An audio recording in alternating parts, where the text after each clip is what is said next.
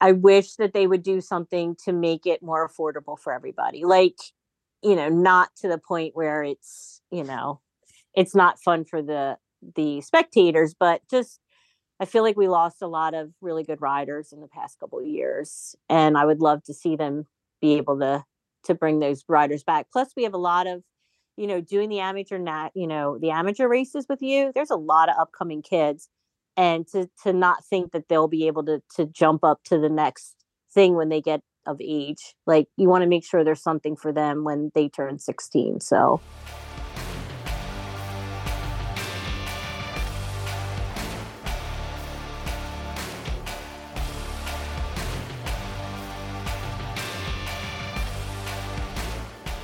episode 169 tank slapping podcast muscling this fucker out today. I tell you what erik uh this has been a really long week man. How's my sound? Is my sound all right? You sound like you have one leg. I do have one leg essentially. I mean it's i have two but the other one's pretty much useless right now but um yeah man i uh this is about the first time first day that i could even think about trying to do this thing. So um, yeah, it's a lot worse. It's a lot worse than I thought it would be. It's the the first few days where it is it's like living in hell, man. It's it's it's not fun at all. And I've had other surgeries, but it's been a while. I kind of for I forgot really what what it all felt like, and and this one th- this one's definitely. I mean, like I said, it's been 13 years since I've had my arm surgery, but this one's probably the worst. So for those listening that don't know, I had um, ACL reconstructive surgery and they used a graft from my hamstring or my quadricep. So they they cut my quadricep open. They took a tendon out of that, and that is my new ACL. So, um, and I'll say that you don't have much quad to be ripping apart too. So they probably had to really do some uh, digging. Yeah. oh man. Yeah. No. It's it's uh. And then he had to fix like a lot more of my meniscus than he anticipated. I, he thought I'd yeah. be able maybe to put wait on it sooner or walk on it sooner, but my my meniscus was uh, complex. He said so they had to fix that, mm-hmm. and uh, yeah, a lot more stuff than I anticipated. But surgery went really well. I had a um, Jared Mees actually referenced a guy who he's done some uh, work on Aldon Baker's athletes, uh, Dean Wilson. I think he did Malcolm Stewart. So had a really good surgeon, and everything's good. But um, bro, it's been hell. So I'm one percent better every day. Started therapy today, and yeah, we're we're moving along here and everything is all right, man. It's uh people have it a lot worse than me. That's it's definitely what I got to remember and kind of keep on keeping on is uh is the motto. So yes, sir. And like I I've been telling you, you know, there's no two similar ACL surgeries. You know, so like if some people say, "Oh, I was walking by such and such day," you know, congratulations. I'm glad that you were able to do that with your your recovery, but it's, you know, everybody's different. Everyone's body is different and um it uh it's to be a long road, but you know, Lima's coming up, so let's fucking go. Yeah, exactly. Yep. I uh yeah, therapy today was really cool cuz it kind of like it enabled me to see like what I can do and um just get some guidance and some insight. And I also want to give a shout out uh shout out to Doc Henry um, out there in Texas. He's done ACL surgeries for Jared Mees and Brandon Robinson, and he's done a, a lot of surgeries for a lot of really, um, really well known racers. And uh, without his guidance on all this, he really helped me out a lot. He he did want me to get a cadaver graft instead of the hamstring because of the faster healing but I went with the hamstring because it they say it you know hopefully it's a little bit more durable using your own yeah. your own tendon but uh I don't know, man. The hamstring tendon might. I, I was kind of like questioning it the first few days because that it's that's the most sore part about my my knee is where they pulled that tendon out of my quadricep. But well, and two, like it's gonna be like you don't forget that you broke shit, right? Because like I broke my foot and ankle when I did my whole accident, and when I got back you know, I was like, all right, I can I can walk now. And then I took a step and I was like, oh fuck, that hurts. Like because you don't do anything with your your bones or whatever. So that yeah. uh we'll get over that hurdle soon. Yeah, I'm just tired of sitting around, bro. But yeah, like I said, it's all part of it.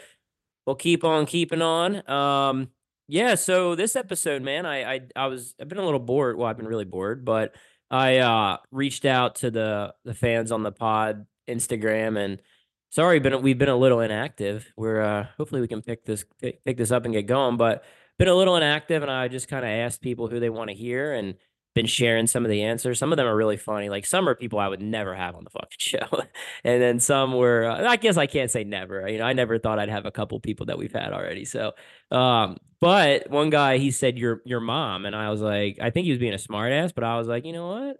Fuck it. I'm gonna get my mom on the pod. So here we are, Erik. I got uh my mom coming on here in a second, but a real quick shout out to the sponsors that make this possible, keep me employed and and keep this pod, you know, everything uh that they do for the show and a lot of them help sponsor my events and you know, they they really help keep what I have going and make it possible. So Mission Foods, Yamaha Motorsports and Yamaha Racing, Kicker Audio, Indian Motorcycle, MotoAmerica, Dunlop Motorcycle Tires and Jerry Stinchfield out of Dallas, Texas, Roof Systems of Dallas, really good guy, man. I'm really thankful to have his support. Without further ado, Mom is on the pod. What's good, Mom? hey, how are you? How are you guys? Oh, you know how I am. You know, fuck, you know how I am. So I, uh, I do know. not doing, not doing amazing, but this is cool because uh, I haven't called you yet today. I don't think so. We can just bang out our phone call of the day and do the pod all at one time. So, and you're in a good mood. That's all good. So, you, are you saying I'm not always in a good mood? well, no, not so much. right. Well, no, it's nice to uh it was a pain to get up and get all this situated, but now that I'm doing it, it's a little bit of a normal normalcy a little bit. So it's uh it's good. Did you ever think I'd call you to have you on the pod or no? All right, well, here we are, mom. I, I said I'm not I'm not Mama Kelsey, so I don't know. yeah, yeah. So I wanted to quickly ask Kim, you were down in Florida for Winter Throwdown, and then you left right before the surgery, correct? Or did you stay for that a little bit and then go home? Heck no, I went home. well, I asked that because when I had my surgery, I was such a pain in the ass. My wife, she secretly bought a plane ticket for my for my mother and flew her all the way out here to Washington State and said, "You deal with them." So I'm wondering how much longer you've got until you get a plane ticket in your mailbox and you've got to go down to Florida. Well, funny, funny you should ask or you know mention that because he did want me to fly down. He wanted me to fly down. So but two yeah, days ago, Cory. Well, dude, it's yeah, it's we're a mess right now with with my knee and Amber is literally she's due in a couple weeks. Like the baby could basically come anytime. She's nine months pregnant, and then uh two dogs, a, a, a you know Cruz. Just you know, I have Evan and Trent here, and they're helpful, but they're always you know they're riding and training. I have them doing their you know their motos and their training and yeah, my sister Keely's here, but she works, so it's it's dude, it's it's been uh it's been interesting. But yeah, mom, I just wanted to have you on the pod um and talk about you know our journey with racing and things like that. I'm sure Erik's got a lot more questions than I do, or he you know he'll probably want some insight. But obviously, you have uh you have four kids, me and Shayna, and then we have my brother Hunter, who is a really um really good high school wrestler um, went to college, kind of briefly had a brief college stint where he went to college for wrestling and you know, he probably would have been a really good college wrestler too, but he just kind of decided it wasn't for him. And then on top of Hunter, Keely, our youngest uh, sister, she comes to a lot of the races. People have probably seen her kind of bobbing around, but she was uh, a really accomplished gymnast. And I don't know, I don't remember all the stats if she was a level 10 or 12. Nine. No. What? She was a nine, level nine. Level nine gymnast, which is, I guess it's a pretty high level because the stuff she would do was always pretty cool. So, um, but she was a what state champion, uh, balance beam gymnast and stuff like that, right? Yep. Yeah, my, exactly. my brother, my brother was a state qualifier in Pennsylvania for wrestling. So we, yeah, we've we've always been really busy with sports and everything like that. So and then before me and Shayna started racing full time, like I played soccer and ice hockey, and Shayna did soccer, and I wrestled a little bit and ran track. So, yeah, talk about balancing uh maybe the early years with four kids and um kind of balancing all that, like the athletics and all the different sports and learning the different sports and how that's been with uh all four of your kids. it wasn't that bad because you and your brother were 10 years apart and Shayna and Keely are 10 years apart. So you guys started into a lot of the sports like soccer and all that prior to them getting to the age where they could compete. And then as you and Shayna transitioned more into racing is when they started getting into some additional sports. But like most parents, when you and Shayna were fully fledged into soccer, I was very involved. I'm always on the sidelines. Um, had to figure out what everything was because no one else in our family did soccer until you and Shayna did. Um, but yeah, and then as Cory and yeah, Cory Hunter and Keely got into wrestling and into gymnastics, you guys were traveling, so gave me a lot of time to get into their sports. So even with wrestling, I ended up being involved, going to all the ma- matches. I got assigned to tables. I got charge of the scoring and teaching everyone how to score wrestling. And then with Keely, I ended up on the, you know, parents club and running meets and kind of doing what you do with the winter throwdown, which helped me to integrate myself into that because we'd have 500, 600 girls at a meet on a weekend. So that we were setting up and running with. So growing like at you know obviously the the large portion of people listening know the the journey that uh, Cory and Shayna have had. To go back before all of that, did you when you when you had uh, Cory and Shayna, did you did you always know that they were eventually going to get into racing? It was what just was what's going to happen, and um, I guess what I'm asking is is the the the hard yards these these you know the years of their development is it something that you you just always knew that was going to you know be your future. No not really because that was something they mainly did with their dad but i mean they've been on bikes since they since they've been little. I mean cory was on motorcycles um you know probably not quite as soon as cruz but just about. So uh, he did training wheels on his and loved it. So I figured they might be involved in it, but I wasn't really sure. And like I said, when when Randy was, you know, alive and they were doing everything with Randy, I didn't do a lot of it with them. It okay. wasn't till after after, you know, Randy passed and that I really got involved in the the racing with them as well.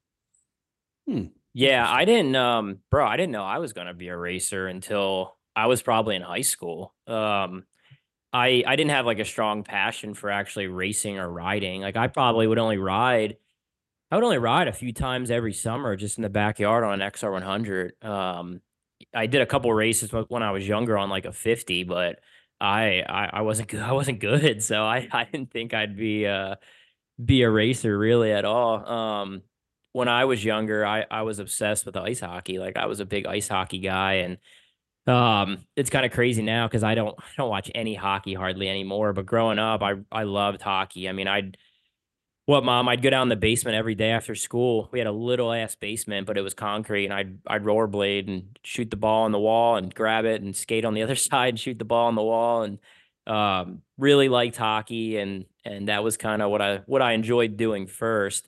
Uh, the funny thing about that was uh, it was really expensive, so we thought compared to racing, but it was mm. it was expensive. Yeah. So we I did I didn't really play. I played for like three or four seasons, mom, right? Yeah. Decent. It was something like that. I mean, it wasn't long, like because let's face it, you know, hockey players are six feet tall. Fuck you and, saying? you were it was so funny because he was so small compared to the other kids that played hockey but he had a lot of heart so he's like like anything he does he throws himself in at 110% and it would be so funny because there would people the guys would go over and they would check him and they would always miss him. So there's like four guys that are checking you know him and then he'd come out in between the middle of them because they never hit him. They it was it was hysterical. They I got hit a few times. I remember. I got laid out a few times, but I was so small that you actually I don't know if you remember, but uh you made me take like checking clinics. Like i took a couple clinics like learning how to check um check people and um yeah i i have some really funny ice hockey pictures where all the guys are literally towering over me but i actually had a i had a decent check because i was good at skating and i think in ice hockey when if you have if you're good on your skates and um you could be the strongest guy out there, but if you're clumsy and you don't have strong ankles, you're going down if you get touched. And I, I always I always felt like I was a really strong skater, so I I was able to kind of make up for my three foot height with, with uh, my ability to skate. So, nah, yeah, it's that's interesting. It's uh funny to look back on that stuff now. Oh, and I did karate, mom. Right? We were we were big Oh, karate people. Me and Shayna. It's like I did uh what four probably three four years of karate too. So Yeah, yep, yep. And you won contests in that even as young as you were. And Shayna, not so much. Shayna was in it just for the fun. yeah, Is it is that just kind of like what was big in uh kind of Lancaster area? Um that you that that's the stuff that you got into? Because for me, growing up in the Midwest, I mean, it was just the big three. And if you didn't do that, you were a social pariah. And um, so I don't have any experience necessarily with like karate or Why did I play hockey, mom? I don't even I don't remember. you know I mean, what? I- It's just, it was finding your niche. Like I think it was like I was trying to expose you guys to whatever made sense at the time. Like there was, you know, hockey leagues in our area. It was really big at that time, and and it wasn't in Lancaster. It was, you know, when he lived with me, which was in, you know, in Pottstown. So it was just trying to find. And I tell people that all the time, like. You know, try different things with your kids because just Yeah. because you like it doesn't mean that your kid's going to like it or that's something that they're going to do, excel at. Like it could be something so ridiculous as you know bowling or tennis, you know something that you and I say ridiculous, but it's just something that's totally out of your comfort zone that they end up like. I hated wrestling. Oh my god! I I tried to get my brother into wrestling when he was really young, and my mom didn't want to get him into it. And well, uh, because of the yeah. weight thing, like losing weight, and I was like not into it at all. I fought it for years.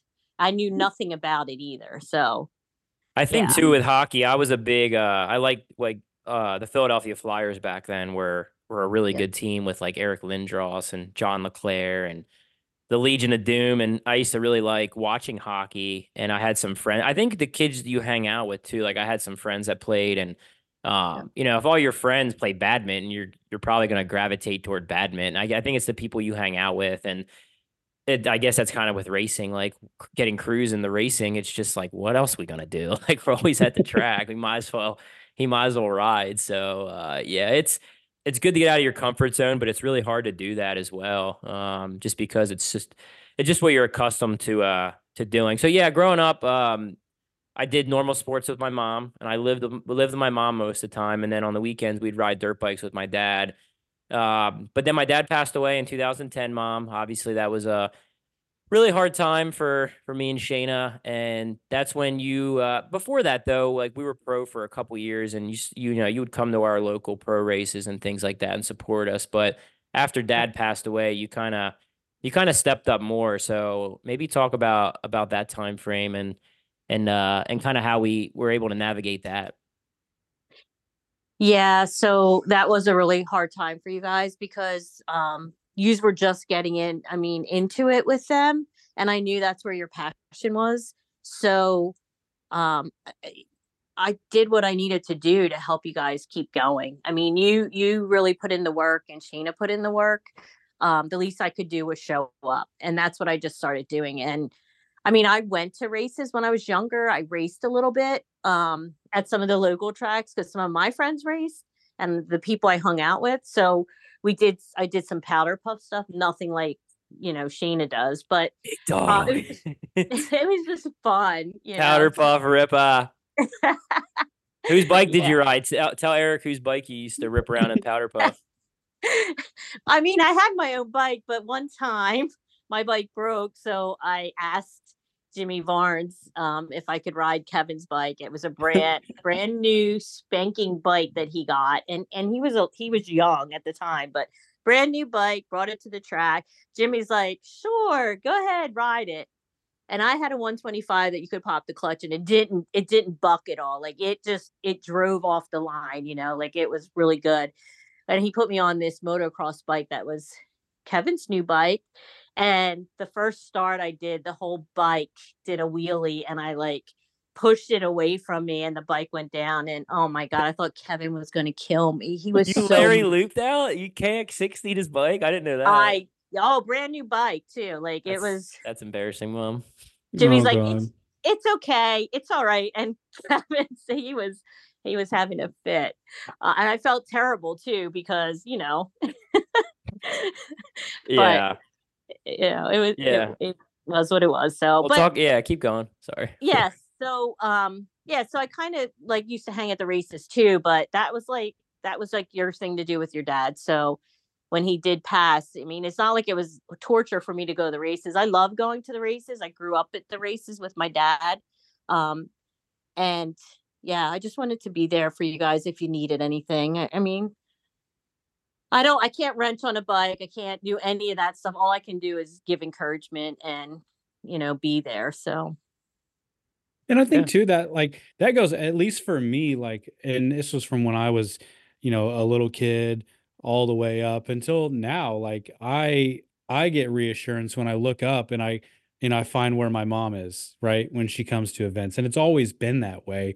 And I just think like having a parent, you know, there watching your kid perform is reassurance. So I, you know, you may have wished that you could have done more, but I can guarantee you that Cory and Shayna were all like, "Yep, that's all I need. You're here. That's good." So uh, I think that's you know I've always said it's really important for parents just to be there in any capacity, so to speak. So that's that's awesome to hear. And so I mean, I'm gonna what I do on this pod is I ask the really hard hitting questions questions, Kim. So I'm gonna ask you, what the hell happened, and why is Cory the way he is? Who's he? You know, like what's his story? Why is he like this? No, I'm just kidding.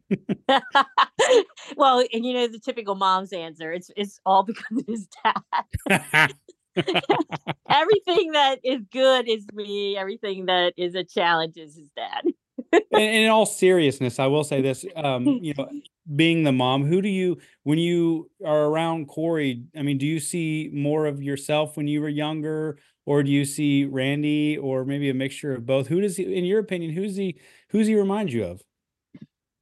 Oh, I I think he I think he he has a lot of both of our personalities. To be honest Okay. with you, so mm-hmm. I mean I know like some of the quirky things like he does, and like I my kids always rem- the girls remind me, oh, yep, there's Cory. You know, if I do or say something, but I I also see his, you know, his dad had a lot of drive. So outside of everything with us, he had a lot of drive. He wanted to do good. He wanted to, you know, he had a passion for racing. Um, he devoted a lot of time to it. He put a lot of time into it. He always wanted to be the, the best and, and do really well with whatever he did. So I mean, I kind of do some of that, but his dad, his dad was like that. So, you know, with the racing and, you know, maybe some of the other stuff I pushed him into that to try. I mean, he always he always wanted to do the best. And um, but you know, Randy and Randy and yeah, he was he was a really he had the drive. Let me just say that. He had the drive to do and wanted to accomplish a lot. And so whether he did or not, you know, whatever he did, he always put 100% into it. So, Interesting. um I'm not even going to go into the quirky stuff that he gets from me though. Um, well, actually, now I mean, you, you talk about that a little bit. I think that's something we could bring up, like, because that was something that you dealt with a lot. Was a lot of the personal things that I had going on, you know, when I was younger in middle school and high school, and I think Uh-huh. it's, I think it's really, um, I, you know, I've always kept it close, close to me as far as uh, Cory the racer, and I never talked about it much until I did, um, I did the podcast with. Rispoli and Corey Alexander last year or two years ago, and I talked about Yep. my sh- my struggle with anxieties and obsessive compulsive disorder. And people throw around the term anxiety very loosely. Um, Yeah. so many people are like, "Yeah, I have anxieties." I'm like, "Shit, you don't even know." um, Yeah.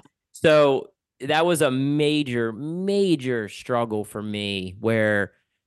I it's you look back and look looking back at it now, I I think it's um it's crimeful for me to like try to hide that. Um I think for me to speak out on it and have people relate to it is big, especially in my my line of work as a motorcycle racer. It's a dangerous sport. There's injuries, you know, I I've seen my friends like, you know, they're not here anymore. So it's uh to to be in that line of work, I picked a very tough line of work for the things and the quirks, as you say, um, to deal with. So talk about that a little bit. And don't don't hold back on it. Definitely like let you know talk about those times and and you help me navigate it. So Yeah. I think it was really hard, especially back then. It wasn't there wasn't as much out about a lot of it. So for us trying to figure out like what you had going on, what was causing you to be so like hyper alert to things that were happening. I mean, we live by the power plant and that was like a really big trigger for you back then. Um, but I didn't hear a lot about these any of these disorders or any of these things going on with kids until I literally had to try to navigate that with you. And doing that, I've learned so much about, you know, anxiety, stress, uh, OCD, ADHD, ADD.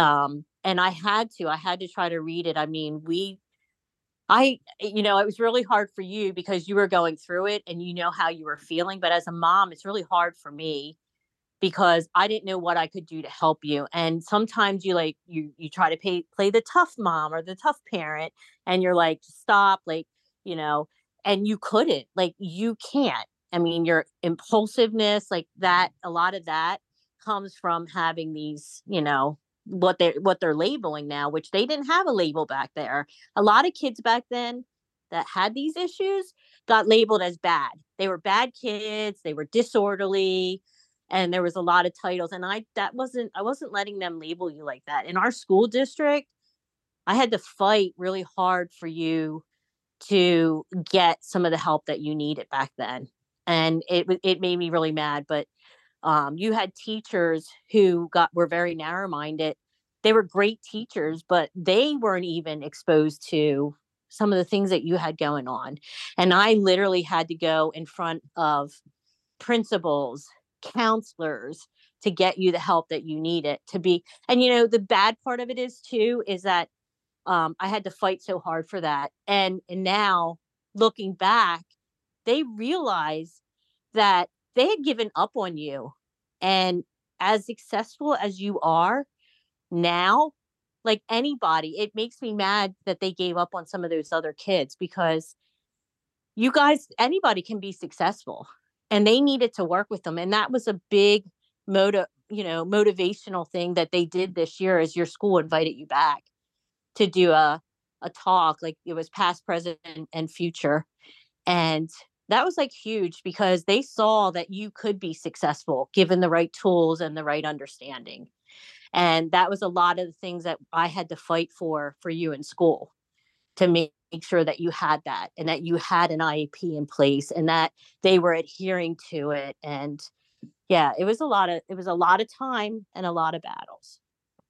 That's one of the one of the things that i i love most about your son is how how much he and i have in common and you know hearing about you know kind of his, his struggles growing up while mine were a little bit different. I, I, I came from a, you know, a divorced household, which it was not a very nice split at all. And it was lingered for a long time. And through that, I definitely, you know, like when they talk about like your ACE score and stuff, like my shit, my fucking ACE score is high. So to hear, you know, that, that his school and, you know, invited him back, that, that's so awesome to hear that. Cause you're, as you were saying, like any, like, if you know if there was the understanding that there is today when we were kids you know, there'd be so many, so many more success stories. But you know, it, you know, what can you do other than just shake your head? But you know, yeah, back when we were kids, it was uh, you know, get your shit together, get in line. If you're not with us, you know, you're gonna get left behind. And um, yeah, I, I've not been invited back by my school yet, but I, you know, I haven't had the I haven't had the success that Cory's had. So I'll keep plugging along so the funniest thing I ever heard is that this, you know, his he had a counselor and that um what was Amy? I don't know Amy. She's awesome. She was his his crutch in school. She is a big reason why he graduated and he did, you know, he made it through. But they, you know, they reminisce with with each other and you know saying about how successful he is and they all thought he might end up at working at McDonald's. Like that's what they thought that his career goal was going to be because they, you know, yeah. When I were, well, we're not sugarcoating it. When they they were they did not, dude. They they told me I was like, dude. They were teachers were mean back then. I mean, the shit they got away with telling me. If they did it now, they'd get canceled quick. But um, yeah, it was. It's actually crazy looking back. I I sort of let let. I mean, what else was I gonna do? But like some of the way the teachers talked to me uh, and the way they treated me looking back now is pretty messed up. But yeah, no, it was cool. It was cool to get invited back and have that have that uh that kind of talk. And it was in front of every single teacher in the school district. It was like a thousand teachers, and a lot of them were some of the teachers I had I had back when I was in school, man. So it was crazy seeing uh seeing a lot of the teachers come up and I mean, they couldn't wait till that bell freaking rang to get me out of class, and they were, you know, they were stoked to see me. I was like, "Come on, man, you couldn't stand me in school." So, uh, yeah, that that journey was definitely really tough, and uh, you know, aside from like the racing accomplishments, like going to college and getting a degree, and just working on that side of it, because I uh, I really struggled in school, and uh, with you know your support and you know, there's a lot of people out there that listen to this podcast that can, that, that can probably relate to it that might not be,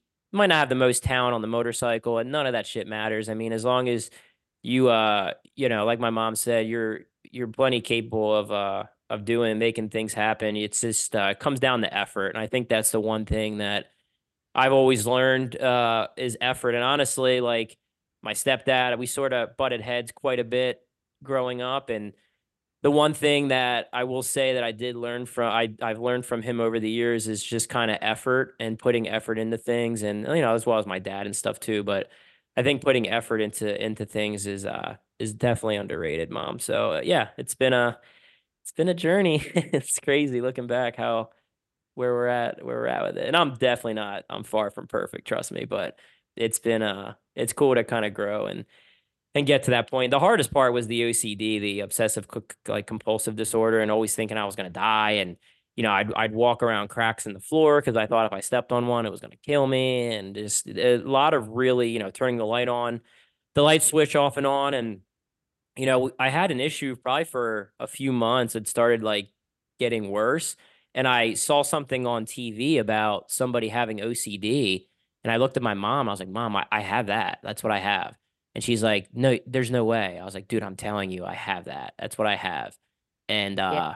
back then, like she said, there was no knowledge about it. Like to me, I was just a weird kid. Like, I mean, I'm still still weird, but like um, I'm open about it at least. But back then, it was yeah, they just treated me like a like oh that kid's that kid's weird as hell. Like, he's just a weird kid. So um, yeah, they, yeah, they but just it made they, they give feel, up on feel you. better it made you feel better to have a name like given to it what it was and then the other thing is the medicine like you know they they didn't know how to treat it and they treated everything the same and then when they gave you medicine for one thing then it, it caused tics or it would cause something else to happen too so i think your journey with medicine and trying to figure i know they asked you if you're on medicine when you went to get your surgery and it's and you really found ways to combat that without taking the medicine and i know sometimes you struggle especially like like surgery or something like that but exercising working out keeping busy activities um so i think that was like you had to learn that as well so but you did Yeah. that on your own so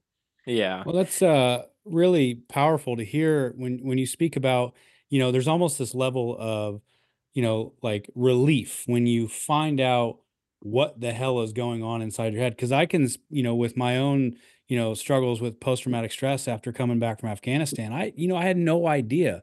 And then, you know, all these things start to line up and line, and then holy shit, this is what's going on. You finally feel like there, you know, you can like take that step towards getting the help. So I'm sure when you found out about I have OCD, that that that's it. That started your journey. Well, yeah, and it's you're nice to know. Yeah, Yeah, for sure. Yeah, yeah. for sure. Because, like, I mean, dude, think about it. Like, why the fuck am I switching a light? Like, at the time, everybody's like, "What the hell are you doing? Stop doing that." It's like I can't. They're like, "Yes, you can." I'm like, "No, I can't." And it's, yeah, it's it, it was a, a bad era for me to have like something like that going on, but. Um, yeah, and like my mom said, the more medicine I took, the more I felt like it, it was worse. And I'm not like you know, at the time, that's, you know, what you did. There was, you know, Yeah. you just take medicine, try was. different medicine and Yeah, it was work. Yeah. And if you messed you up in anything, like you'd have to go back and start all over. And you went through a phase where I had to say, I love you. And I had to do it a certain way. And if I did it, you couldn't go to bed. Like Oh, it was, it was really bad. Yeah. yeah, yeah, that's like one of a thousand different things. Like there was a time period and I think it was seventh grade that when I wrote my letters on a piece of paper, I I couldn't connect my letters. So like I'd make the R and I couldn't connect like the lines. So all my writing, it looked like hieroglyphics. And I think, Mom, you probably saved some of those papers. Maybe we'll take a picture and post them on the on the page. But I used to, um, yeah, I, I I felt really anxious about connecting my letters.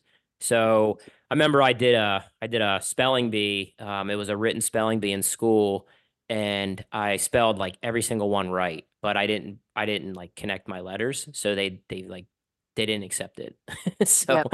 yeah, so I I didn't win the spelling bee because I I had a a condition where I felt uncomfortable connecting my letters and and yeah, it was a it was a bummer, but uh, no, it's So Anyway, how old yeah, were you when you started to kind of have small little victories over this and started to, you know, kind of move towards understanding and and you know, you never really get over stuff like this, but like, no you know, yeah. start to find paths and stuff. How old were you when that started happening? Well, what, mom? I had it. I started getting it pretty bad in like seventh, eighth grade. Um, I mean, it was when puber- puberty has a lot to do with it too. Like, I feel like I as just your hit puberty, mom. hormones, no, I'm just saying, as your hormones go up and down for guys, it's it's really hard on anything like that too. So, you know, one day you, your hormones could be really high, the next they could be low. So, I don't. Yeah. I'm thinking. I'm thinking. I don't know. It's it. I think you were pretty old. no, I I mean, I was in seventh, eighth grade. I remember when I really mm. struggled with it. Like middle school was a really tough time for me because in fifth and sixth grade, I was one of the popular kids. Like I dated, no, but I dated a lot of. No, I know, but I'm saying like in fifth, sixth grade, I hung out with all the popular kids. I I dated, you know, better women, better looking women. Probably it's still true today, but dated better looking women than I was probably signed up for. You know, I hung out with all the the kids that were popular, and then seventh, eighth grade, obviously when I I had all those issues, like no one really wanted to deal with me. I've obviously so um, I remember you know seventh, eighth grade being really challenging and trying to find friends and keep friends with when you're doing weird shit all the time. It's you know people they don't want to be associated with the weird kids. So and then uh, you know I think in I think in high school I started coming back around and uh started to just feel feel better and uh just yeah dealing with it mainly through like sports and exercise and eating well and sleeping well and um things like that cuz like yeah the medicine it it made me like bipolar and grumpy and uh Yeah. you know the one pill I made it made me I was taking it made me like really chubby like I was really chubby and yeah, uh, it did put weight on you. Yeah. yeah, so but here's a here's here's a fun fact for for Cory. Um, in case you you never heard this, I always laugh because anytime I hear anybody that went to in and around the time that Cory was in high school, they knew Cory. So if Cory started in ninth grade and that kid was a senior during his freshman year, they knew him. They heard of him. When Cory was a senior and the kid was a freshman during that year, they knew him. Like anybody that was in that eight year period, like the three years before he hit high school and then or seven and the three years after, if I would ask him, I'd, oh, my son went to Springford and I'd say his name, they're like, wait, we know, I know him because he was all over the school. He was very charismatic. He was always into doing things that he shouldn't be doing. Um, and he always did things in front of everybody. so, So that kind of sounds like the exact, and this is just from, you know, an outsider's viewpoint. It kind of sounds like that would be kind of the, the opposite of like Shayna. Shayna seems very reserved and Yes. not like that. So yeah. what do you mean? Shayna has fun all the time. Grumpy kitty. yeah, grumpy kid. Yeah, talk about that, mom. The differences between obviously a lot of the fans are you know flat track racing fans, and they know Shay and they know they know me from the pod, and you know as being Shayna's brother. So talk about that a little bit. The differences between the two. I mean, you probably couldn't get two two different different siblings, and uh, yeah, we'll talk about that, and then we'll talk more about some of the racing stuff. We'll get back on that. Yeah. Uh, yeah, totally different ends of the spectrum. Uh, Shayna's um, she she does have fun, but it's more serious, controlled fun.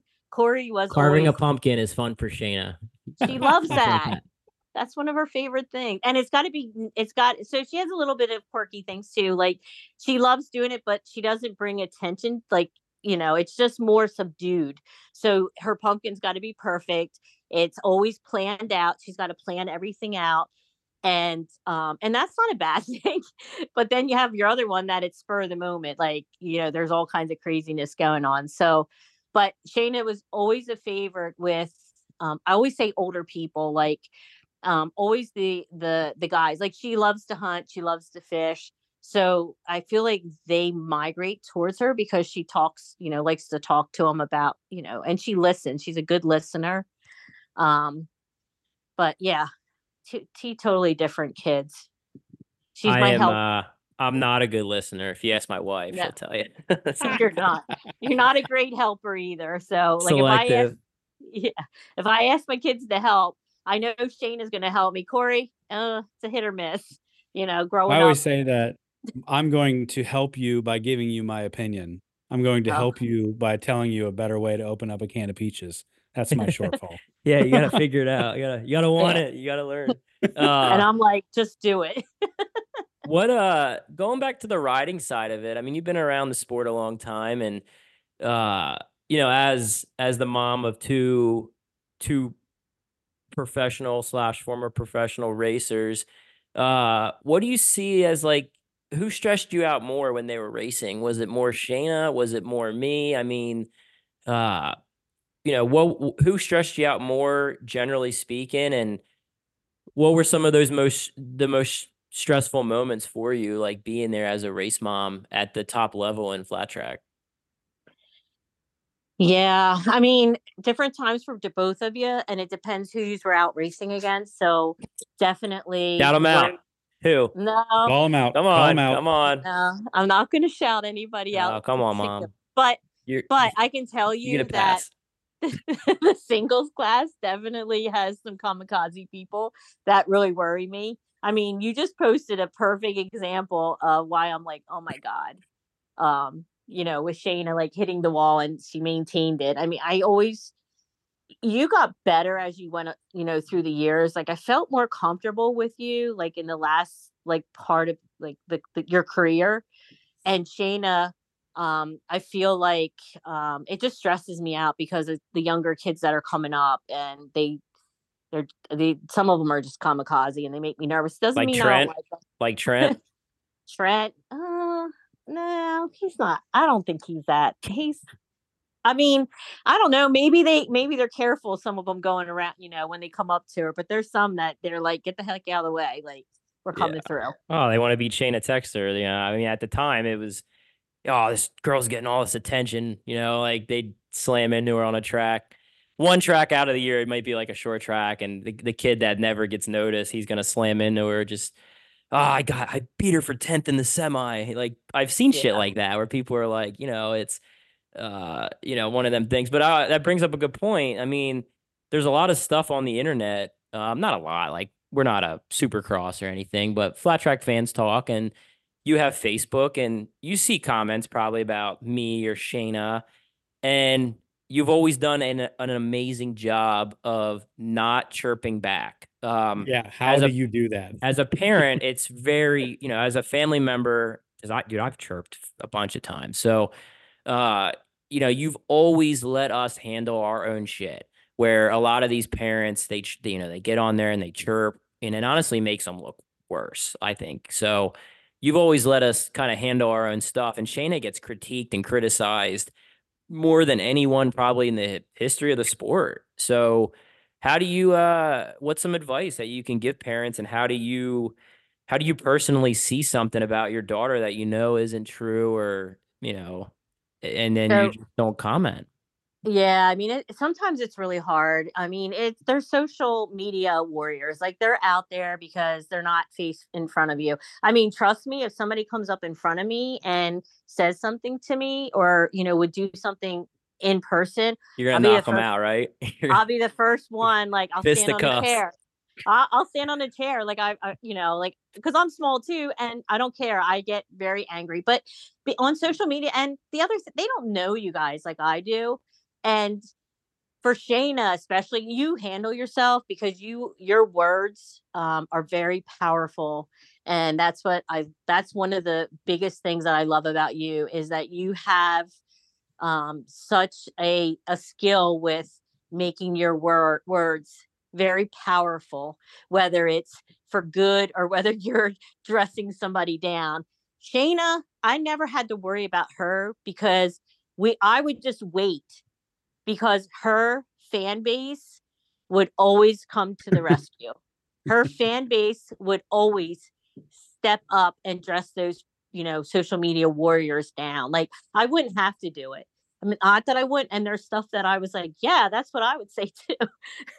but for her, they they always took care of it. You never had to say anything, or or you did, Cory. You you sometimes you know step up, but um, I've yeah. heard too, and I wanted to get your opinion on this. That I've heard what like when it comes to some parents that have professional athletes as their children, they they learn to um, how do I say this? Essentially, filter everything that they see and and and understand that someone typing their opinion, they learn that it's not necessarily about their child that they're taking a swipe at. It's the personality, the persona, the professional athlete that like some of these parents have to kind of like disassociate themselves with all right my my child is a professional professional athlete um, and is actually um, uh, you know i forget the, the it was a basketball player's parents that were saying it was steph curry uh, they were saying that they just basically look at steph curry the basketball player you know, he's elevated to this level. It's not really who my son is. My son is the little kid that I taught how to, you know, tie their shoes. Did you ever kind of, kind of have that moment with when when your kids were coming up and in the sport and having success and seeing hot takes online I'm like oh yep that's just them going after the storyline or their you know their sports persona yeah kind of talk a, a little bit about that uh i don't know I, I i mean I don't know if I can separate the two. The only way I the only way I separate it is they don't know my child. They don't know the the, the obstacles that my kids had Mhm. to, to overcome. And you know, they're only seeing it from their from their side of, you know, the the view. They're not they're not here. They're not beside them. They're not there when they're, you know, sad or angry or you know disappointed. They have no idea the true personality and like that's one thing that i do look at like when i'm on like i'm like you know you can get mad like sometimes you know i get mad if somebody hits one of the kids or does something like on the track but i'm like you know at the end of the day they're all trying to do the same thing. They're all trying to go out there and win and accomplish something and do i like the way they're doing it? Maybe not all the time and i hope that at some point they learn and and as i watch them they do learn but the people on the outside looking in who don't talk to them who who have never met them in person they don't know them they don't know the real person they are and both you know all my kids are good kids they all will do things for other people they all you know if somebody asks them for something like they they will go out of their way to help no matter who it is even if it's somebody if they've had some kind of you know something happen on the track the next week you know it they could need something and, and my kids would be there so i i kind of try to separate it like that like they don't know them and so their opinion doesn't really matter so but you know Yeah. sometimes i just have sometimes i have to get off social media too like Me too, mom. Me too. Yeah. Um, uh, I'm I mean, I, I- should create a another, you know, like do what everybody else does and create a, you know, a burner. a burner. Yeah. Yeah. Kevin Durant. Uh, I mean, I think the narrative too with people is uh, not just with Shane and myself, but anybody that makes it to the top level. And I've said it before: is they see the destination, but they don't see the journey, or they they want to forget the journey that it took. And a lot of people with Shayna and and you know myself and other racers that do remotely well in the sport, like obviously I wish I would have done a lot better, but uh they they uh oh they they've had everything handed to them on a silver spoon and you know oh you know and that's like Shayna's a the best example you'll ever see of not understanding uh cuz or or knowing exactly where the hate come from cuz she's like I pissed off quite a few people like let's be honest so I've and I and I and I wear it like I I own it right so but Shayna she really has never done anything She's never chirped back at I've never once seen her comment or chirp back on the internet. I've never once seen her be controversial on in an interview. I've never once seen her, you know, do anything remotely where people could not be a fan. And they despise her because of the you know the the promotion and the uh, the- Notoriety. the notoriety and it's a jealousy thing. And that's why when i see comments now about shay it's like dude she's never done anything to anybody. She she's never asked for the um the exposure. I mean if if shayna did her job better she probably would have had a lot more sponsorships and stuff like that but she don't give a shit man. Like she she wants to race and then when the day's over she she's not a racer like when she leaves the track that's that's that's her job it's not who she is you know it's it's what she does it's not who she is and um you know that She's a that ex- homebody. that's what i mean that exposure like the magazines and all that she's never she don't care she never bragged about it she doesn't if you know Shayna away from the track, like she wouldn't even know she races. She never talks about it. She don't ever want to like we never talk about racing. Uh it's very uncommon we ever have a conversation about racing and that's one thing when I got really wrapped up in championships and things like that, I had to sit back and I made a note in my phone that I looked at all the time. It's like I think I still have it in there. It's dude, racing is what I do. It's not who I am. And that really helped me take the stress off of being successful is uh is just knowing that there's uh you know life is uh there's so much more to life than this this sport we all love to do you know it's uh yeah it's really helped me so it's it's good to get your perspective on that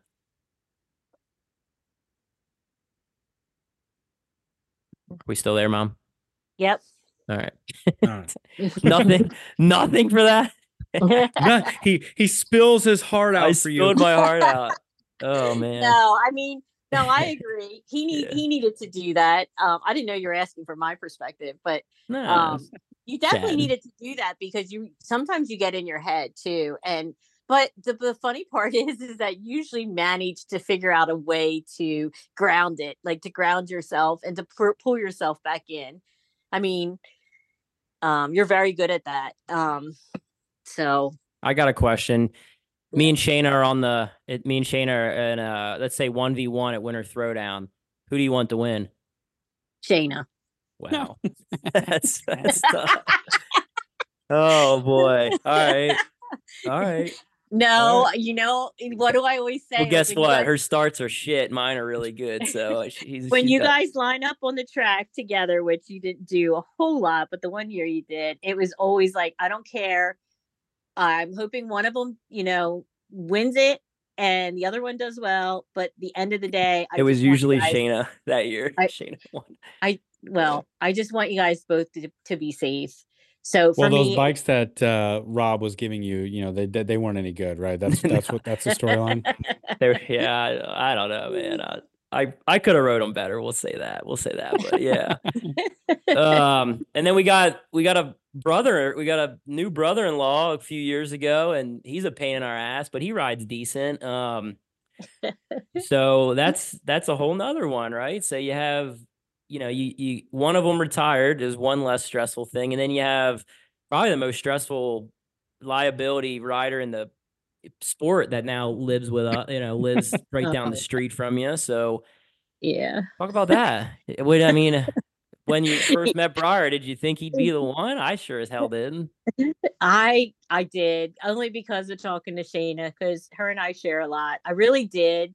Um, but knowing you know him and his riding style, like I said, he he he rides a lot like Pop did when he rode sprint cars. So he's high and wide, and he makes me very nervous. So um yeah adding another one to the mix um i get just as nervous watching him as i do you guys too so and and he always i'm like did you hit that wall i think you hit that wall he's like i might have tapped it i'm like oh my god What uh yeah, a couple, couple more questions we'll let you go. I'm I'm waiting for everybody to get back here, so I'm just chilling. But uh what do you think of adventure trackers, mom? i don't have any thoughts on that What do you think about the rules packages? I mean, can we get some sort of CNN or Fox News insight on flat track from you? I mean, no give us a hot take. What's your pet peeve right now for pro Uh, flat track?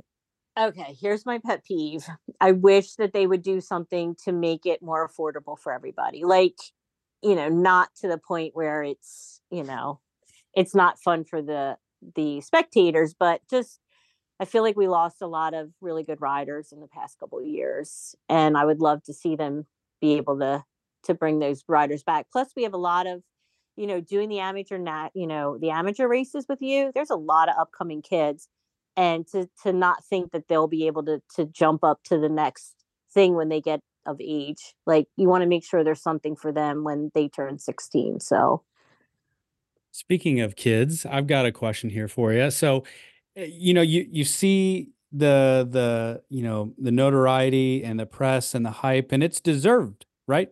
What do you think of uh, Cruz, his his uh, his persona being so young, having such a big following? Um, do you have any reservations about it, or are you all in and love it? Um, you know, I, you know, just yeah, tell me what you think about how Cruz is starting to make a name for himself uh, with all the cool videos and the wins and stuff he's racking up. Yeah, so I'm very proud of him. Um, I feel like um, his parents um, managed that well. I Yeah. feel like if they didn't manage it the way they did, like sometimes it makes me nervous because of his notoriety and, you know, just the crazy people that are out there nowadays. Yeah. But I also feel like the way that Cory and Amber have raised him and, um, you know, kind of set the pace for him and what he's doing is is good. Um, now, at some point, you know, we talk about like, is it is he going to get burnt out? Like, that's going to be a whole nother thing if they they ever get to that point. But the kid loves riding, Yeah. and Cory was the same. You know, he didn't race or ride at that level at his age, but you can definitely see that there's a love for motorcycles. So Yeah. um, just got to find a way to manage it that you don't burn them out. So it's like any sport, right? So whether So, they're playing yeah. soccer or playing ice hockey, wrestling, gymnastics, you got to find a way to to kind of not wear them out when they're so young. Interesting. Yeah, I've always wondered what the uh you know what the you know the mama thinks, right? The the patriarch of the family. Uh what you kind of thought of uh the notoriety. I, I think it's awesome and it's gonna do a lot of it does a lot of good for the sport. It brings a lot of eyes on it. So um yeah, I just always I always wanted to uh see what you thought of that. That's cool. Yeah, I mean, I, I think it's good for for other parents too. It's kind of like a, a like like I've had people like, wait, how did he learn how to do that? And they ask, and these are people that aren't in motorcycle racing at all. So Yeah. it's kind of cool to see them, you know, getting their grandchildren or their children involved in, you know, in some type of, you know, form of racing, whether it's bikes or motorcycles. So What's uh what's the one what's one thing you think uh he can work on, mom? What what we need to X and O on the board? Find that to- dog in him. who Cruz? Yeah. Yeah. Oh my gosh, I don't know. He's he's he's a lot like you, Cory. When you were younger, he's very social. So he he gets to the track and he's like squirrel when as soon as he sees friends. So um, you know, he's sick. So he still has to have fun. You gotta make sure he has fun. If he's having fun, he's gonna go out and do what he needs to do. He doesn't win, he has to walk home. That's just Well, True. so you he already beats himself up already at that point but he it's not about it's not always about winning it's sometimes what have you learned like because i feel like you you learn more when you lose than when you win i feel there's more lessons to take away from something when you lose See, Cory, that's what I'm just trying to do. I'm just trying to learn a lot. All right. Leave me alone. I've never stopped learning. Yeah, yeah that's, that's funny. No, I agree. Yeah, I agree. I, I think it's it's definitely good. Um, every time you you know you lose or he loses, it's like, damn, that sucks, man. Like all the work we've put in, but I'd rather him lose now and and uh, understand that it sucks when it you know at a younger younger age than when you get older. But you're in racing, you're gonna lose. Everybody in racing loses more than they wins. Everybody, and that's the best riders. They lose more than they win. So um, every win I've I've ever been lucky enough to get, especially as I got older, I really appreciated it. Um, maybe not even as much as I should have. I feel like those last few years, mom, when I was kind of battling for championships and it was stressful and I tried to take it in and enjoy it, but uh, it was just hard. But with that being said, you got my last uh, AFT victory Lab. That's the f- uh, first one you ever got. You got one with Shayna, right, somewhere, and then you and then Yep. you got one with uh with me. So talk talk about that a little bit. That was that was cool. Like that whole it was it was emotional. It was weird. Like having uh it was it was yeah, having- emotional I mean, the worst part is, is that stupid helmet that they made me put on because the they just like plopped it on my head, and that's the picture that, of course, you got me for Christmas. That I have to look at that goofy picture with me in that helmet. But it, I wouldn't, I wouldn't. That's what I got you for Christmas.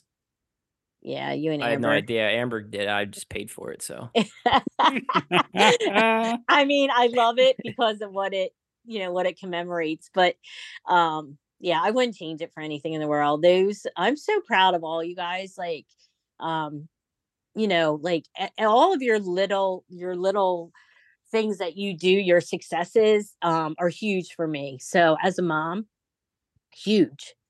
So I did something right, right?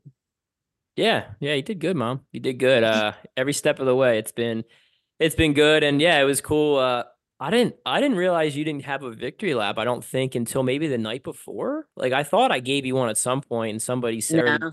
I think going into that weekend, somebody was, uh, I think somebody said or something. I was like, huh. I was like, well, I was gonna give her one anyway, but that's special. I was no pressure. And then the first night I, I did really bad. I think I got sixth or something. I was like, I don't know if we're gonna get her one. So and then we uh we pulled her off the last night. But yeah, that the second to last night, I remember they we had a red flag with like six laps Yeah. to go, and I was I was uh it was like nose to tail, there was like six of us, and I was in six, and I that's all I had in the tank. I literally could not make a push moving forward.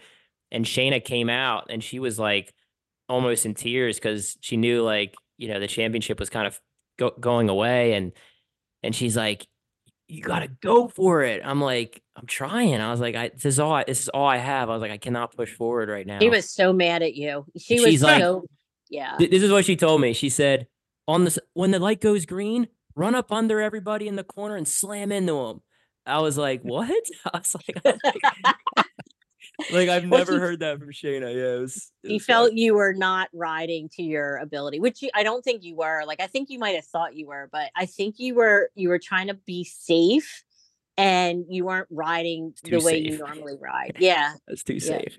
Yeah, I mean, I did knowing we had a, a the day the the last day, I didn't want to make do anything stupid and take myself out of the out of the running. But then dickhead Jesse wins the race, so it's like it kind of hurt hurt us some points. The guy I'm battling with, I didn't think would. uh you know, I knew he'd, he'd be a podium guy. I didn't know he'd pull off a win the first day. So that was uh nah, but he he earned it. And no, it was cool, man. It was uh it was cool to get you that lap and everything else. So um Erik, you have any more any more questions, follow-ups, anything to throw at her? just, I, you know, just hearing the last hour of the conversation, I don't know how she did it. I don't know how she put up with you. So I, she's a hero. I mean, I struggle like just talking to you for an hour on a podcast. So, Yeah. I mean, God damn. well he's he's a lot Uh, he is a lot we all know that but you know what nobody has a kinder heart than he does Yep, and yep. wants to do so much for everybody i am I- I mean, even him, everything he does for the amateurs, and people don't appreciate that as much as I think they could or should. And um, yeah, there's not everybody's going to go out there and and try to to help all those other kids try to get to where he he made it to. So, um, yeah, I'm very proud of you. Gee, mom, thanks. Uh, I appreciate that. um, one more for me. Well, Okay. go, obviously going through this injury, it's it's it's hell. It sucks, and I retired at the end of 2022. What are the ch- what are what are the betting odds, the chances, let's say from what zero to 100 percent, that I do an AFT race in the future?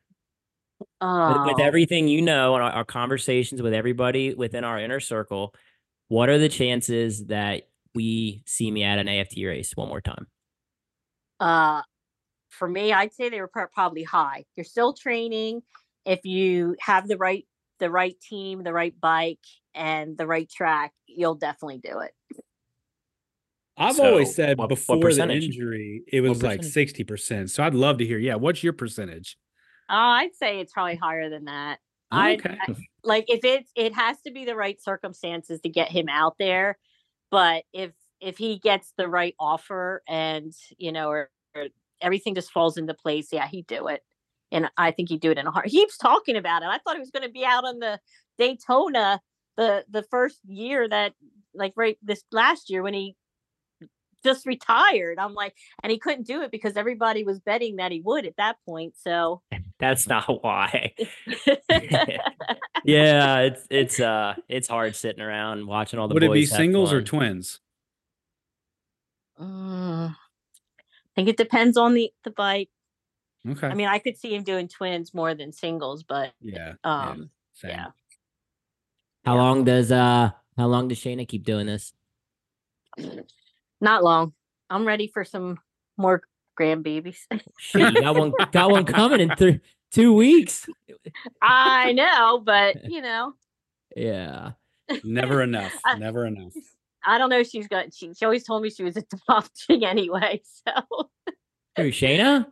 oh yeah. She's gonna adopt a little Asian baby or something. Oh Jesus Christ. I mean, yeah. I mean, she's great with kids though. Like, um, so, but yeah, I want her. She's got to be done, done. Like, it's got to be on her terms. And when Briar needs re- to step it up so he can provide a paycheck for the family. I mean, fourth and points ain't ain't cutting it, dude. So, Yeah. Um, yeah, if he doesn't get his shit together, somebody's got. I mean, I might have to come off the couch and and uh make some, you know, make some money for the squad. We need to uh get him. What do you? He only had two wins last year. I was like, bro, like, what's going on? Like, Well, now uh, he's going to be on uh, Bryan Smith's old chassis, right? So he's got he's going to sweep everything. Yeah, he should win every race for sure. I, I think, but um, but I don't know, man. I mean, he didn't even he didn't even make one of the main events at Winter Throwdown. So I was, you know, I was he yes, he did. he, he missed one of the mains. Oh yeah, he missed one of them, but he. Yeah, But I mean, out of all the rate, he still. mom, he sucks. Let's just stop. Come on, Right. come on. oh man. All right. Well, hey, my uh my leg is in. I am in pain right now bit from trying to sit in this chair. You should see my setup. It's Let's keep embarrassing. talking. It's embarrassing. Uh, actually, mom, when you get off this pod, can you call Amber and Keely and tell them to come home for me? to rescue me. Uh, uh, yeah, I haven't taken Uh. any like oxy or pain pills for two days, but this podcast might have did me in. I appreciate all the uh, um, the comments and stuff. I'll put I'll put a check in the mail for you. That's mainly why I need you to boost boost my uh confidence here. Mhm, So I mhm. appreciate you coming on. yeah, Venmo me. I will. I got you. Yeah, I got I got your Venmo. Uh, oh, real quick, mom, too. I just wanted to say uh, thanks for uh, it's underrated. And I really appreciate how much you help with uh, Winter Throwdown. Um, you and Charity do an amazing job. And for anybody listening, my mom uh, does the registration and rider sign up for Winter Throwdown. It's it's two of them. Um, obviously, Katie helps with the transponders and stuff. But yeah, you guys you guys crush it and it's really amazing to have you part of that and uh, i really appreciate it i know i probably don't tell you enough but i couldn't do it without you and i really uh, appreciate you helping me with that and uh, man we, we might, might have to do some more of these races so i might need you to take some more time off work yeah, I'm not ready to retire yet. Either. Yeah, well, you fly me down, wanting to fly me down too. all right I'm we'll get you spirit what's the spirit tickets going for no, but I'm like, you do tight. realize I still work. Like, I still work a 40 hour a week job. Like, don't forget that. So yeah just call calling sick put you on spirit put you on spirit airlines and we'll get you we'll fly you wherever you want to go well I'll, I'll even put you up in a hotel we'll we'll i'll have my people call yours and we'll make it happen okay. Don't forget the rental car too. uh yeah maybe all right All right. love you mom thank you I love you. Yep. Yep. See you guys. See ya. Right on, man. That was good. Yeah, it was making me a little itchy. Too much uh Cory talk. I don't like it. So it no, was it's uh, good. it Sometimes you gotta, you know, pull the veil back and uh, open up and let uh, let the truth out there. I- There's, I can all but guarantee there's gonna be people out there that have, you know, anxiety or have OCD or you know just not an understanding of what's going on between the ears and i think that that stuff's really good to open up. I think i've always said that within the sport people don't you know they don't take their helmet off enough if you know what i'm saying where they don't really kind of open up and and you know be honest with people and you know everybody's trying to make a living they want to be good for sponsors and stuff like that but and and i get it and respect that but you know on the same token it's it's cool to be exposed and be raw you know I obviously, you know, I agree. He could, I couldn't agree more, man. So it's, uh, yeah, it was good having her on. I, I, like I said, I think, uh, homie was joking about just saying your mom, and I'm like, you know what? I think, I think that'd be a good one. That'd be a good one for me Yep. to ease into with, uh, the way I'm kind of feeling right now. But, uh, anything else before we wrap this up, man? Anything else in the sport? Uh, obviously, I'm down here in Florida. We're gonna do a preview pod here in the near future. Uh, I'm volunteering Jesse Janisch to come on with us and do an AFT preview pod. I'm working on some interview pods. I'm trying to get some people lined up for that and uh, try to keep this rolling. But uh, yeah, no, I, I don't. Is there any really anything going on, dude? I don't see shit. Like, I well, this weekend up in Salem is the uh, the Cherry City Classic. I've called it the Cherry Picker Classic because Davis is uh, flying out, and he's gonna. It's the last indoor up here. All the uh, the Pacific Northwest riders are getting together, and uh, yeah, so it's gonna be a lot of fun.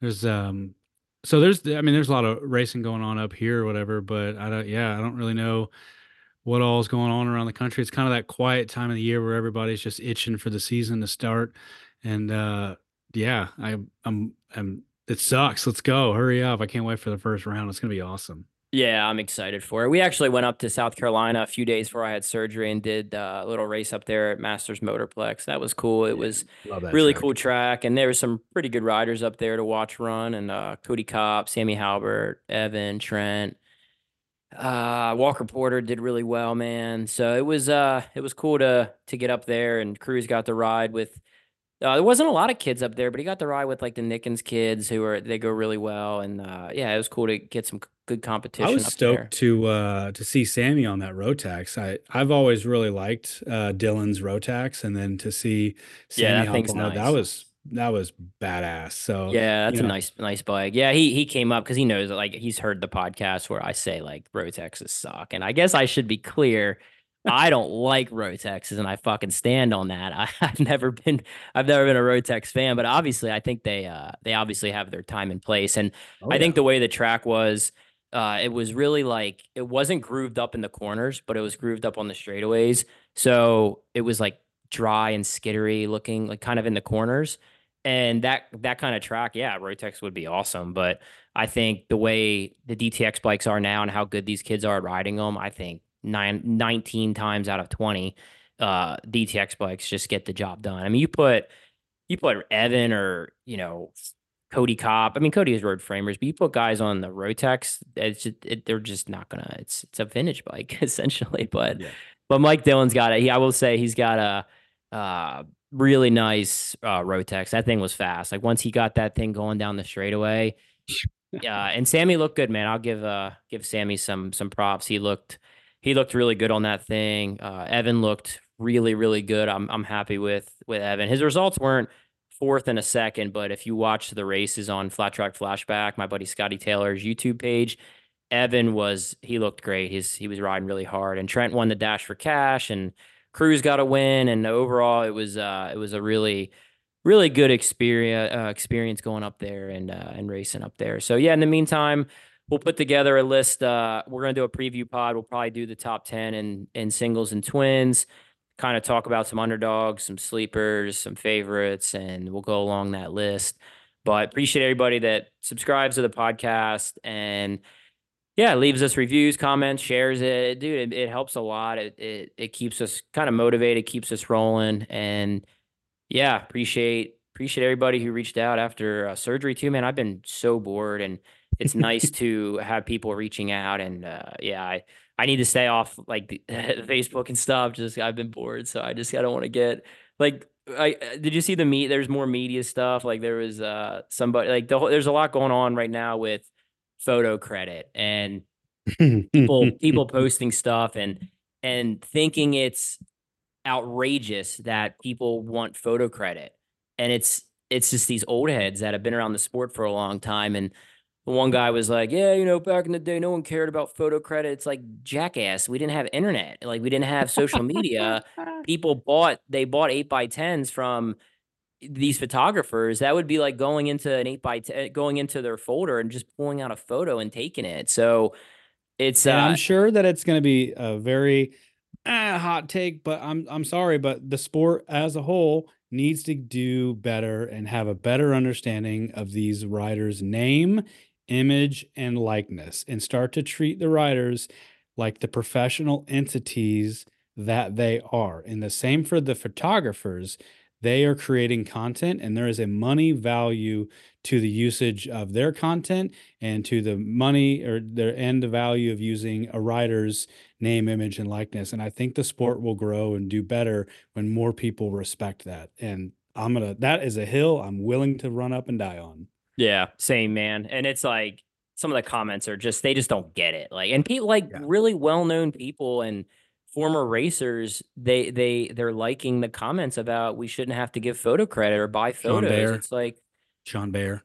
no, I'll no, no, he no, I, I didn't see I um on that one. I that was more of a I think a misunderstanding. But other other riders on that on that page, man, they they literally it was uh they they just don't understand. Um and dude, it's a fine line right now, right? So I I won't I mean it's people are asking questions like, well, you know, why don't you have watermarks on your uh promotion photos? I'm like, bro, I I partner with Mariah and Yep. or I or I buy the photos, I get permission and I tag people. So, you know, they they just don't get it. And even taking a photo that's watermarked, like that's still stealing photos. It's stealing photos and your content looks like shit. So yeah, it, it's just we just need to do better. Nobody's perfect, obviously. I I've I've done stuff that I shouldn't have. Um, but the more I learned about the the media side of it and it's just respecting the sport. Honestly, it helps grow Yep. the sport. Like buying photos from these photographers keeps them employed or gives them money to put back into their cameras and and build their their repertoire of of equipment and it's just you know and then people i say something like that and then people go uh, someone will make the comment oh you you can't make money in this sport. It's like well that's a Wrong. fucking bad bad mentality to have. That's why do you what what what do these kids shoot for then? Or what are their dreams of being pro racers if you tell them they're not going to make money in in this sport? Like how do we grow the sport if you can't sustain it for where, where guys can make money? Like when people aren't making money it's not a professional sport anymore it's a hobby. Like if we want to be like supercross and MotoGP and to a much bigger extent F1 we need to take that narrative out of the sport. That's just a bad that's just a lazy way of saying you didn't make it um I've always said that the funny thing about flat track is, and you know, Billy, you can edit this out if you want, but I've always said that it's a very conservative fan base, but they want the sport to be socialist. And they they want everything for you know like not they want everything for free, but they they don't want to pay for you know content. They think there should be handouts, you know. And I'm talking about a lot of the old heads, and it's like Yeah. what what what I want to who, Yeah, who you- the hell did you vote for? yeah, too trust me. I mean, you can't you can't grow the sport if it doesn't want to be grown. And I I tweeted that like last week or so ago. I mean, everybody wants, you know, oh, these riders riders need to get paid more and then you know, you you say something that would make that happen and you're you're outlandish for saying something like that. It's like, "Oh, that's like that's all he cares about or you know, that it's like, dude, I like you can't have you can't have both ends of it. Um do you want it to grow? Do you want it? Do you want more riders? Do you want people to make money? Do you want better coverage? Do you want you know more media? Then some of this shit needs to happen, and and you guys need to do a better job, man. It's it's crazy seeing some of these fans and some of their uh some of the stuff they're saying. Like if you have no fucking idea on something. Maybe sit this one out. Like, there's people that were saying stuff, and I'm just like, homie, you can Google this. Like, it's pretty fucking common. Uh, you don't see me on figure skating forums talking about figure skating because I don't know a fucking thing about it. So if you don't know anything about the sport and you're going to argue with a guy that's not, I mean, not just me, but you're going to argue with people that have done this their whole lives and lived every aspect of it from a rider, promoter, uh, fan, like, you know, it's just crazy. Like the, the confidence Yeah. people have on the internet. It's like, you guys need to sit this one out. Like you have no idea. So, uh, anyway, that's my TED talk. You guys, the fans need to do better. Um, if we want the sport to grow, you guys got to do your part, man. And we've said this on the pod multiple times. Just uh, let's let's grow this sucker, dude. It's it's it's time. It's past due. We need to we need to get where we deserve to be, and the riders deserve to be. So, uh, with that being said, shout out Mission Foods, Roof Systems for supporting the podcast. All our other sponsors. My leg is throbbing, bro. I'm out of here. Thanks for coming on, Erik. Until next time, we out.